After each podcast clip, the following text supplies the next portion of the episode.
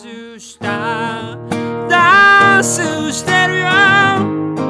When I am a queen ダンスしてるよ全てに意味があったトゥトゥニューシングル When I am しちがつついたち予約開始。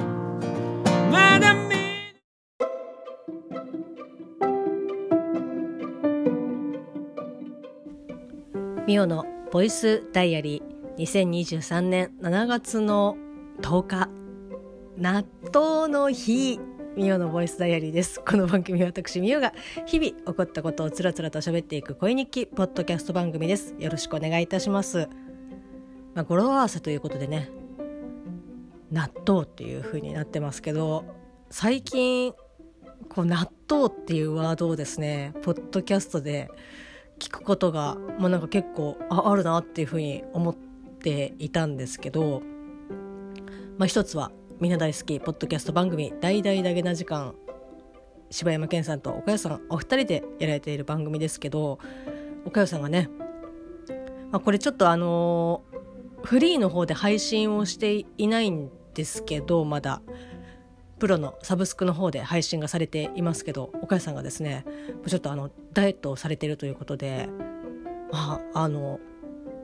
まあ、本当に両手までは行ってないけど何度かこう直接お会いをさせていただいてて、まあ、やんのやのですねあの遊んでいただいてる中なんですけど、そんなそんなみたいな感じ、まあね、いろいろそれぞれあると思いますけど、かくよ私も、もう本気で痩せないと本当まずいなっていう風に私も思ってはいるんですけどそれぞれのね思いがあると思いますけど、私はまあもう平均体重こそ、まあ、下回ってはいますけど、明らかにですね体重いなってちょっと心配になりつつ、あの体重計乗った時のえっていうえって自分が思ってたよりもっていう感じですけど、まあ、そんな、えーまあ、岡谷さんもこうダイエットされてるということで、まあ、その一環として食事の一環として納豆をこう取り入れているというふうにおっしゃってましたけど、もう本当にねあのダメと、まあ関東の人間でも納豆やっぱね苦手な方とかいらっしゃいますけど、まあ、そんな、まあ、私の両親は普通に納豆を食べてましたし、祖父母も食べてましたし、まあ、その上は私は会ったことがないのでわからないんですけど、でもわあ納豆っていうのは私が生涯生きてき生涯まだ生涯あの生きてきたさんじゅうななねんかん生きてきた中で本気で嫌いっていう人は一人しか会ってないですね。まあ、その方も関東在住、まあ、関東生まれ関東育ちの、まあね、あの方なんですけど、一瞬だけねそれを知らずに納豆を食べようとしたら軽くキレられたっていう、いや言ってよみたいなあの散々飲み明かした後に、まあ、ご夫婦の、えー、と方なんですけど、散々飲み明かした後にお腹空いたよねって言って、まあ、明け方ですよ、あの吉野家でじゃあご飯食べて帰ろうって言ってさんにんでご飯食べて、まあ、朝亭みたいなもの、朝亭ってなんであんな美味しいの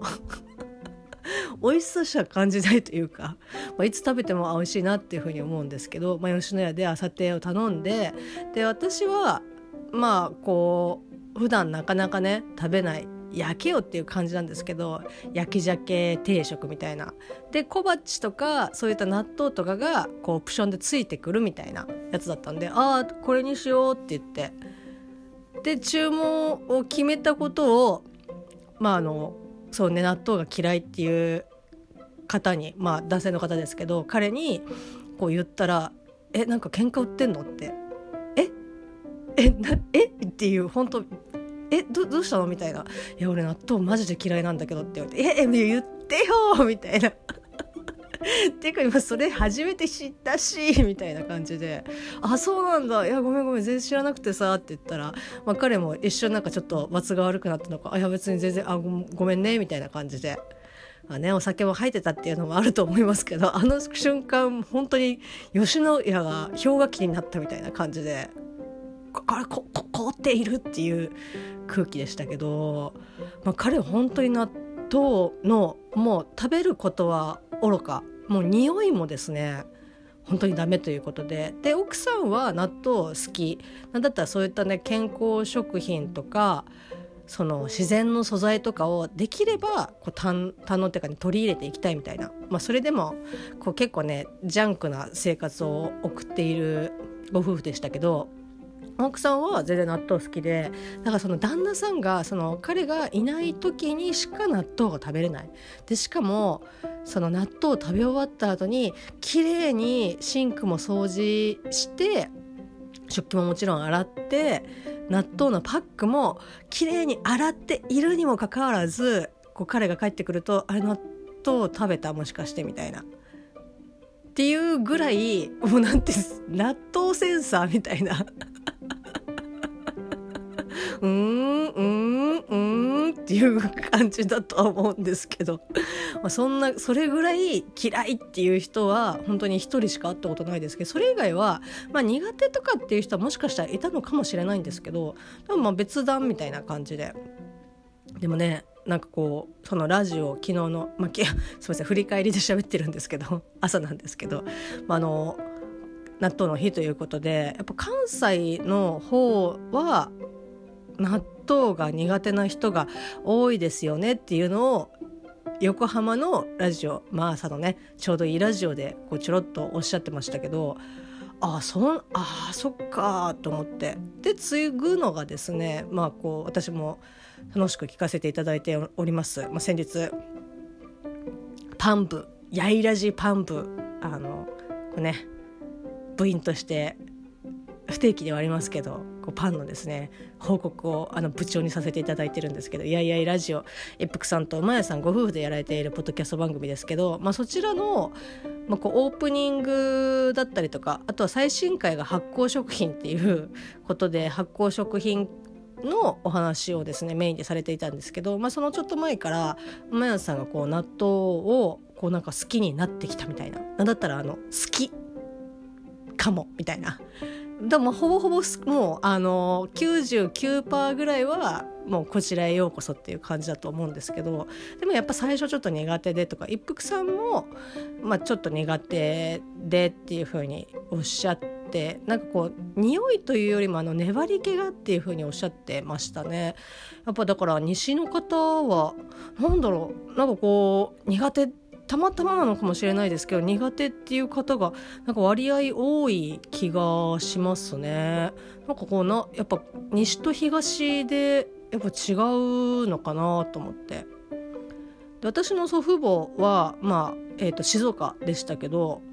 まあ、こう静岡をねは真っ二つに割ったらもしかしたらあの西側はいやだったわっていう、で東側はあ全然大丈夫だよみたいな感じでもしかしたらなるのかもしれないですけどまあ西の方でもねあの好きな方は、まあ、おられるとは思いますけど、なんかそういったこうなんかイメージがありますね。なんだろうな、やっぱ水戸がこっちは近い、え水戸からこう降りてきて、でやっぱ納豆文化っていうのがあるんですかね東の方はっていうぐらいしかこう な, なんかこうパッて出てこないんですけど、まあ、調べたらねこう納豆のこう全国につつ裏裏広がっていったツールツールじゃないルーツ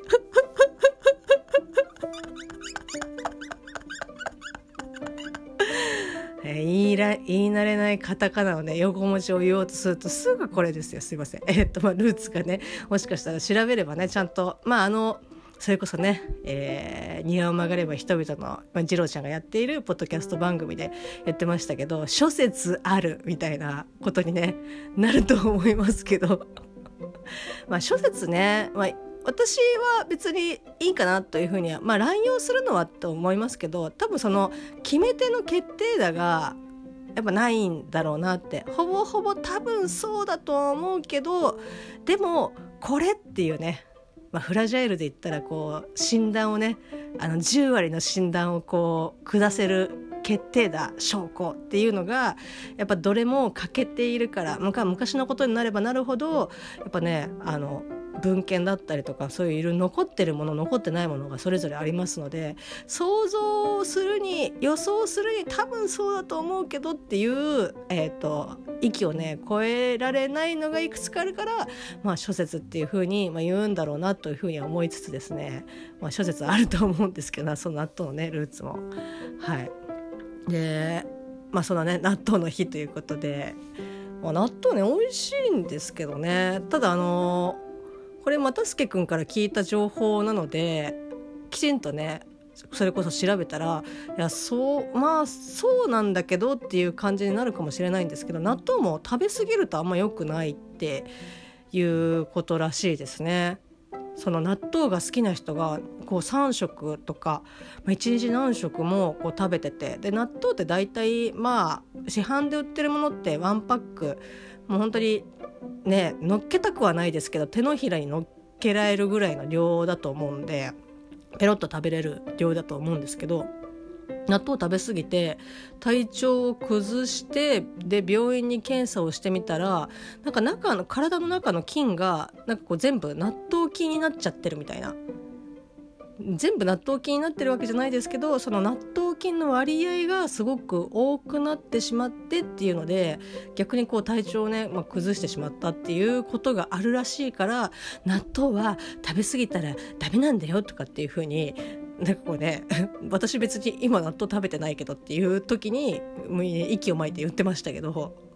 そういうこともねなんかこうあったりとかする。まあ何事もそうですけど、やっぱ食べ過ぎとかはまあね良くない。まあ、こうほどほどに、まあ、いちにち、まあ、さんしょくでもいいですけど、まあ、朝のねいっしょくとかどっかさんしょくのうちのどっかっていうのでも、まあ、いいのではないかなって、もうそれだけでも十分ねあのいいと思います、はい。まあ、そんな感じで納豆の日しちがつのしちがつのとおかでしたけど、もうあれですね、今日もそうですし、もうすでにエアコンを止めて、あやばい、なんかこうす ど, どんどんなんか蒸されていっている、あれ私せいろの中に入ってるかもしれないっていう感じですけど、昨日は暑かったですね本当に。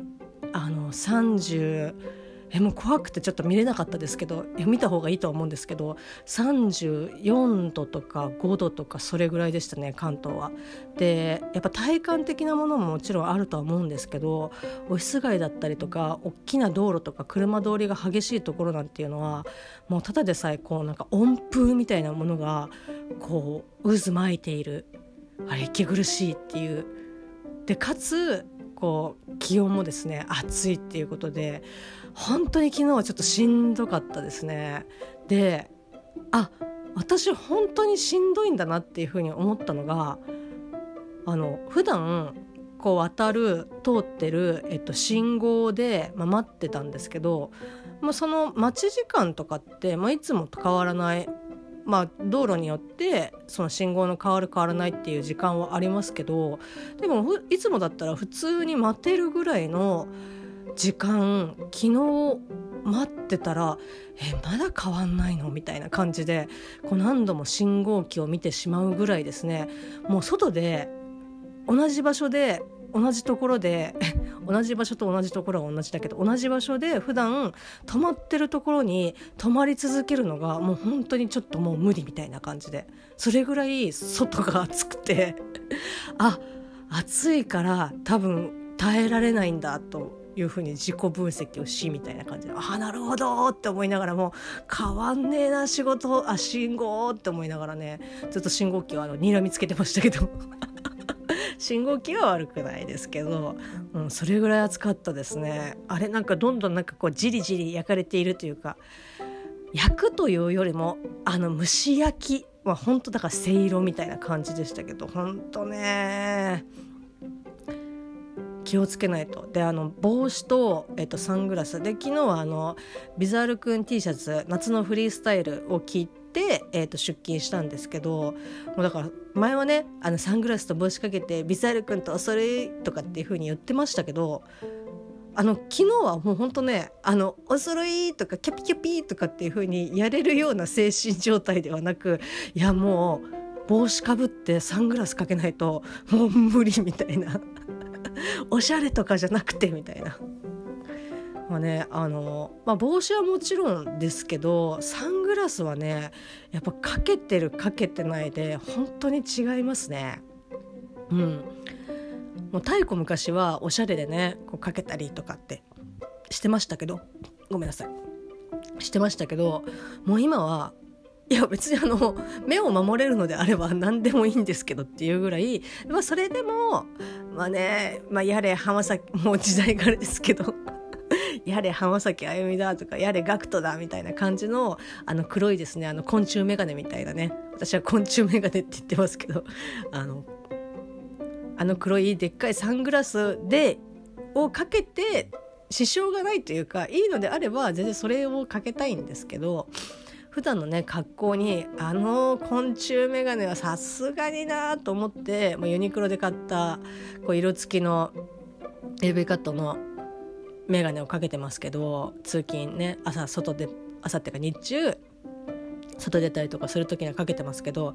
いやもうね楽本当にあお目目が守られてるなっていうふうに本当思いますね。いやだから本当おしゃれとかじゃなくてあの本当に命を守るアイテムとして、えー、使ってます使い始めてます。もう今日もねちょっとかけないとしんどいだろうなと思ってでただねメガネを普段かけ慣れてないというか私は裸眼なのでメガネをかけることはね音のない、えー、と先日ゲストで遊びに来てくださいましたトゥトゥのユージさんなんかはサングラスかけてらっしゃいますし、まあ、その収録ゲスト会の収録の時にもなんかあちょっとじゃあメガネかけちゃおうかなとかって思ってかけましたけどもうねもう慣れてないから目疲れるなと思ってだからそのねメガネかけ慣れてない人がサングラスだったりとかブルーライトカットのメガネとかって結構ね逆に目になどっちがいいのかなって本当思うんですよね。かけ慣れてないとやっぱ目疲れますしじゃあかけないでやってるとまあ目眼球がみたいな感じになるしうーんとかって思いながらね、まあ、結局、まあ、ブルーライトカットのメガネはもうああもうちょっと本当しんどいなとかってって思う時にはかけてるようにはしてますけどただ長時間はねやっぱかけられないですね。目がつか目頭が疲れちゃうみたいな感じでだから本当どっちを取るかっていうのはその時々に、えー、と言ってますけど、まあ、そんなね、まあ、命を守る行動を取りつつ、まあ、一日過ごしたんですけどでねここ最近こう寝るまあね今ボイスダイアリー朝撮ってますけど寝る時間がまあじゅうにじ過ぎぐらいとかで、まあ、寝るんですけどにじはんぐらいとかもう牛蜜時ですよ。もうそんなのもね考えられないぐらいもう起きてはぁっていう感じなんですけど暑くて起きちゃうんですよね。でこれがまたですねまたすけくんと私のその暑がり寒がりのギャップが結構すごくてまたすけくんは割とね暑くてもまあ大丈夫寒くても大丈夫で私はもうちょっと暑かったりとかちょっと寒かったりとかするともううわーっていう感じでこう騒ぎ立てるかタイプなんですけどなのでそんなねあの対極にいるふたりが同じ部屋で 寝, 寝ようとすると結構、まあ、揉めるというか、うん、なんかどうすればいいのかなっていう感じで今の時期またすけくんなんかはほんと窓全開に、まあ、窓開けてますけど窓開けてもう朝まですやすや寝れる感じなんですけど私はもう最初こそあまあこれだったら大丈夫かなとかって思って寝てるんですけどだからその牛蜜時、えー、夜中のにじはんぐらいにこう待って目が覚めてあもうあ暑いってなるわけですよ。でもいやこのまま寝てもって思うけどもうすでに寝苦しいからいやこれもちょっとこれは無理だって思って窓をですね夜中に起きて何度も言いますけど牛蜜時にですねあの窓を閉めエアコンかけみたいなでエアコンかけたところでね一気にそのなんかあのキピーンってあの寒くなるっていうか涼しくなるわけじゃないのでああ早起きで早起きてくれんかのっていう感じでエアコンかけてで朝またすけくんが寒って言って起きるみたいな感じなんですけどだからねなんかなかなか難しいなと思うんですけどで電気代もやっぱかかっちゃいますしということで、まあ、朝私が聞いているえっとエフエム 横浜ちょうどいいラジオで、まあ、ラジオショッピング、まあ、ハピネスクラブというですね、あの通販サイトが通販ショッピング通販ショッピングって何、えっと、ラジオショッピングがあるんですけど、そこで、えっと、クールコアの、えっと、敷きパッドと枕カバーがですね昨日紹介されておりまして、まあ、あのクールコアって何ぞやって、まあ、知らない方もねご存知かと思います。またすけくんは知らなかったんですけど、なんかそのなんちゅうの説明が難しいなっていう感じなんですけど、あの水分さえあればひあの冷たくなるっていうタオルなんですけど、元はなので例えばその炎天下もうお湯じゃんっていうような、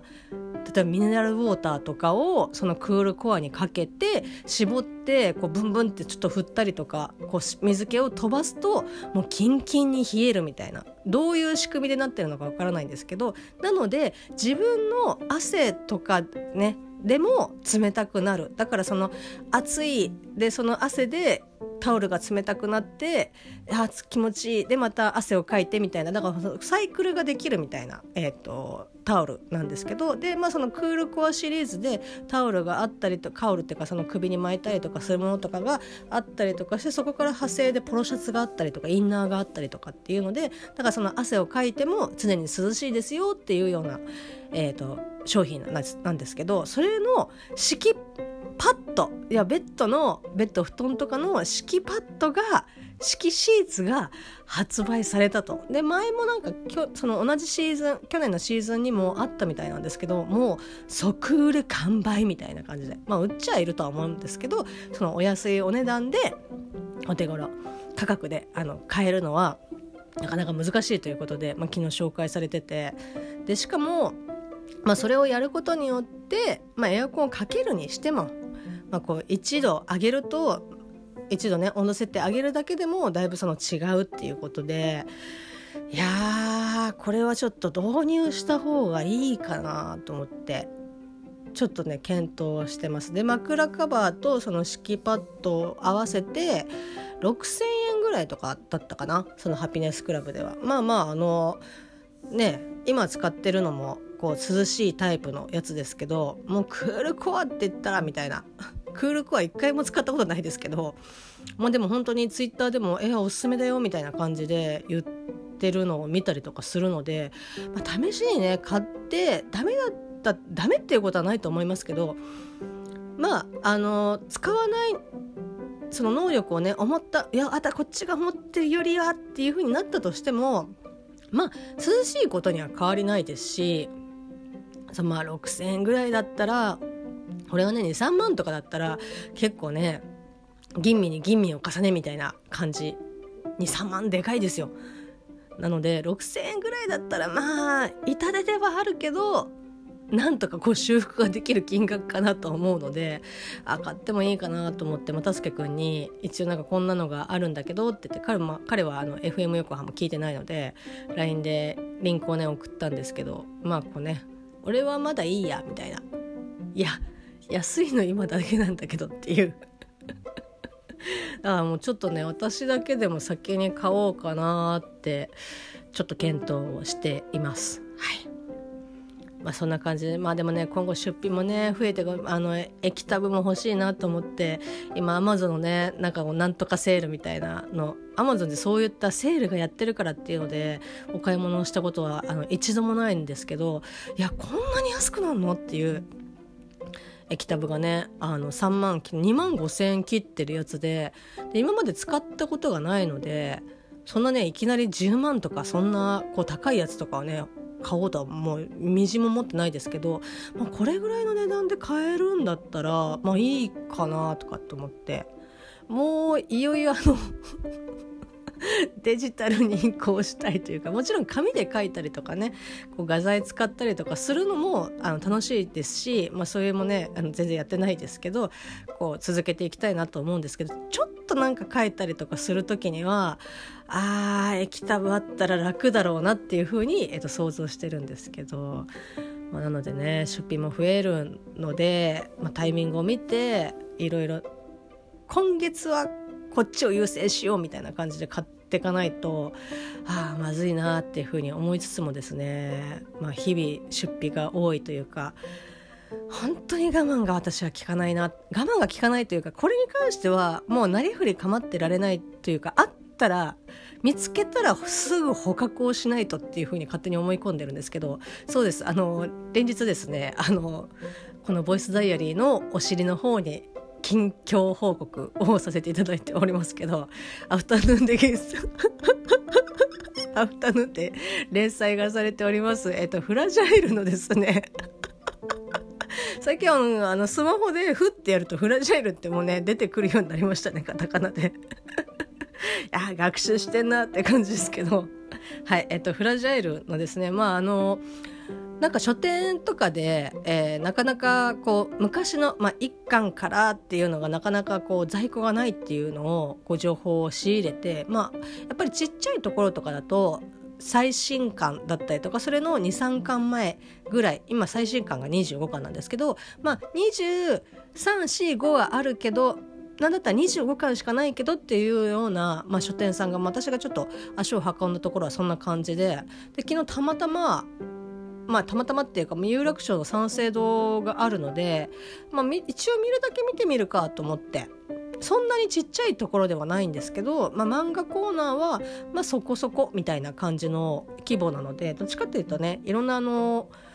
雑貨とかも置いてたりとかするから広いけど書籍はっていう印象があって、まあでもとりあえずまあダメ元でいいから、まあ、見るだけ見てみるかと思ったらあるじゃんみたいな。まあそれでも歯抜けだったりとかしましたけど、まあいち、さん、よん、ご、にかんがないっていう感じでしたけど、いやまあとりあえずあるうちに買っちゃわないとなと思って、えー、手持ちがあの現金がさんぜんえんだったんですけど、私の手持ちがでもまあさんぜんえんで、まあ、いっさつ、えー、ななひゃくはちじゅうえんぐらいかな、税込みであななひゃくよんじゅうはちえんですね、税込みで、はい、なので、えっと、ギリギリさんぜんえんで、えっと、よんさつ買えるというね、はよかったって思いながら